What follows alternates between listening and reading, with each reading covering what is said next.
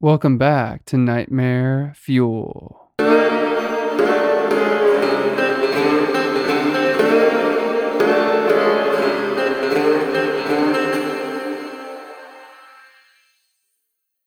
I can hear them when it's quiet. They hide in the vents. They laugh at me. I don't know why. Maybe it's because they know they've got me. I can't do anything to stop them. There's no one I can tell. Everyone would think I'm insane. Now I just have to wait. They'll come to collect me when they're ready. Not on my time, God no. They won't come for me until long after my mind has completely unhinged. By this time, I know they don't want to be seen, and I have a feeling I don't want to see them either. They come for me when I'm weakest. The first time I felt their icy breath at my neck was also the first time I tried to shower after I had first heard them. I closed my eyes to wash my hair, and suddenly the water became freezing. I felt a large, menacing presence behind me, Simultaneously, the laughter came from everywhere. What was this thing, or these things? I heard them in the smallest cracks and crevices, and it felt monstrous. Perhaps it had always felt this way, but my mind had hidden the real fear. Only a moment had passed since I began to feel it while these thoughts raced through my mind. I spun to face it only to find myself staring at the wall. Startled, I got out of the shower and quickly dressed myself Somehow I knew they were watching me. It will come back, of this I am sure.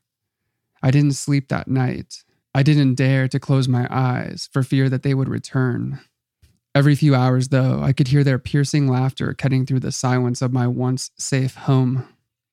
It has been about two weeks since that night, and I haven't slept, showered, or left my house since. I hardly eat, only when they stop screaming long enough for me to remember that I need to eat to survive. They are trying to keep me alive, just barely. I don't know what they're waiting for, but they have changed. I have decided that they are not laughing anymore. Once they realized I wasn't sleeping anymore, they stopped laughing. For a while, it seemed they spoke to each other. They don't speak like you or I speak. They don't even speak in the voices they laugh with.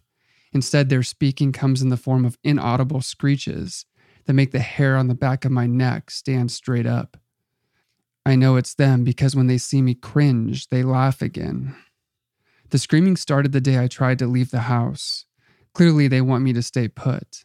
I had my hand on the doorknob ready to make a run for it. It had been a week since I had slept, and I'm sure I looked a mess.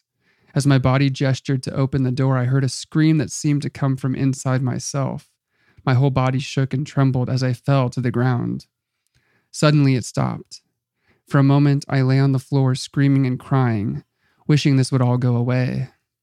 They have now scared me into never leaving this place I once called home. Now I sit here at my desk writing this, the story of how I died. I don't know what they'll do once they take me. I can tell that there are more of them now. How many I can't be sure. But what started as a few of these monsters terrorizing me has turned into a sea of screeching, cackling demons guiding me to my death. I don't know how much longer I can hold off this exhaustion. My eyelids are failing, and I can once more feel the icy breathing on my neck. I know I will not wake or what will become of my body, but please, whoever finds this, be warned. When you think you see something in the shadows, turn the other way. If you hear something in the basement, ignore it. For if they think you know that they are there, they will show you no mercy. They will terrorize you to your grave as they have done to me. The hands are upon me now, and I turn to see the faces. They let me look now. I know they will be the last thing I see. It terrifies me, but I can't fully comprehend what I see. Lack of sleep is messing with my vision now. I'm frightened and so very cold. Maybe if I just rest my head, it will all go away.